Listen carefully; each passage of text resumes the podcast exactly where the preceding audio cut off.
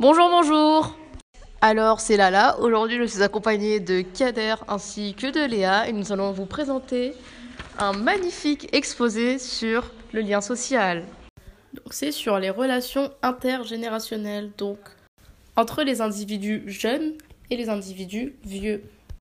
Alors, je vais laisser Kader nous présenter tout d'abord qu'est-ce que le lien social et ensuite nous vous expliquerons plus en détail.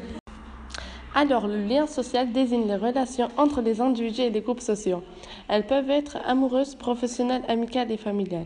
Au XXIe siècle, les relations intergénérationnelles, qu'elles soient familiales ou amicales, sont de moins en moins entretenues.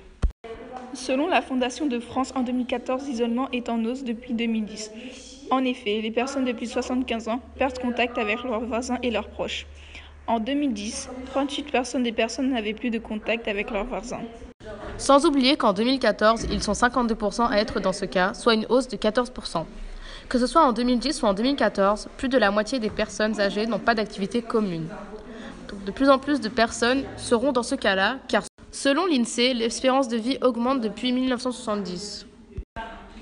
À l'heure d'actuelle, cette expérience de vie est stigmatisée. En effet, la vieillesse est de plus en plus vue comme une maladie coûteuse, selon le journal Génération Car, en mai 2014. Le regard économiste de la société culpabilise les seniors. Une femme nous dit Que voulez-vous? Ce n'est quand même pas de ma faute si je ne suis pas encore morte. Non seulement la vieillesse est stigmatisée, mais en plus l'isolement est très présent.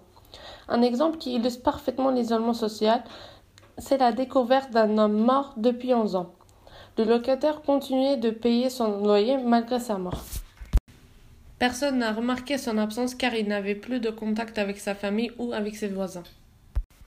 C'est seulement lorsque le propriétaire a voulu vendre son bien qu'il a découvert que l'homme était mort.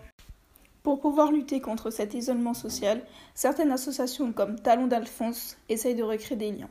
En effet, elles incitent les parents à contacter des retraités, soit pour garder les enfants ou, ou bien leur donner des cours particuliers.